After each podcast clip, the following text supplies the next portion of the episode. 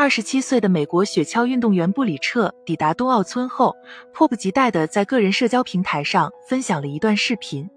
视频中对冬奥村的床赞叹连连，不仅柔软舒适，更是能用遥控器调整床头床尾各种角度，体验零重力模式。很快，这张床就冲上了国内的热搜，很多人都希望自己也能拥有一张这样的床。今天，我们就来一起深入了解一下这个充满了黑科技的床究竟对运动员们有什么样的好处。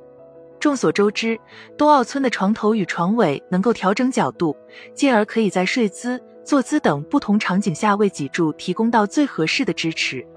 卧床是让脊柱放松最有效的方式，因为身体和床面充分接触，就可以减少我们直立的时候脊柱需要对抗重力的负担。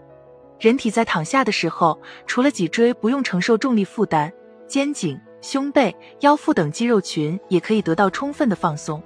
黑科技床的第一个黑科技，这个时候就展现出自己的能力了。美国运动员小姐姐的视频中也有提到零重力这个模式。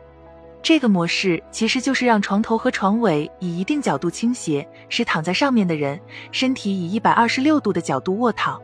让人体的膝盖和心脏。尽量处在同一条水平线上，这样可以将我们身体与床面接触部分的压力降低四到八成，进而减轻对身体内脏的压迫，增加血液循环，同时促进新陈代谢，使深度睡眠时间有效延长。并且，我们平时躺在床上的时候，后背难免向后弓，这样就会影响背部肌肉群的休息。零重力模式下，则能够达到缓解全身肌肉紧张。使运动员们彻底放松休息的目的，当然可以调节角度的床头床尾以及零重力模式，还不是这张床的全部黑科技。黑科技怎么不得有点现代化的电子硬件？这张床的床垫内部有着一个灵敏度极高的非接触式生理体征传感器，通过下载配套的手机 App，可以让这张床实现打鼾干预、按摩以及闹钟推醒的功能，还可以通过心率。呼吸率等数据来检测使用者的睡眠质量，这样可以更好的使队内的营养师及队医了解运动员的休息情况。我们刚刚提到这张床能够进行打鼾干预，这究竟是怎么做到的呢？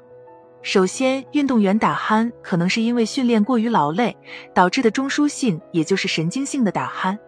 也有可能是鼻子不通气、上呼吸道不通畅的缘故。对于健康的危害性可能并不大，但是会影响到自身的睡眠质量。所以，床垫下的传感器在检测到运动员打鼾以后，会缓慢调节床头的角度，来使呼吸道顺畅，直到打鼾声停止以后，再慢慢调回到正常角度，以完成打鼾干预。除此之外，这张床的闹钟推醒功能也不是咱们平时所说的那种到了时间就叮叮当当把人吵醒的闹钟。因为我们在被唤醒的时候，大脑需要完成一系列复杂的转换，才能逐渐苏醒。刺耳的闹钟会使潜意识戛然而止，很容易使人起床后觉得迷迷糊糊的，或者一整天头脑都不清醒。冬奥村的床则是通过缓缓调节床头角度，将床上的运动员唤醒，使运动员的身体逐渐苏醒，自然醒来。值得一提的是，这张充满了黑科技的床。完全是由我国公司研发生产的，深深贯彻了我国科技奥运的理念。可以说，从上床到开始睡觉，到睡眠过程中，最后到起床，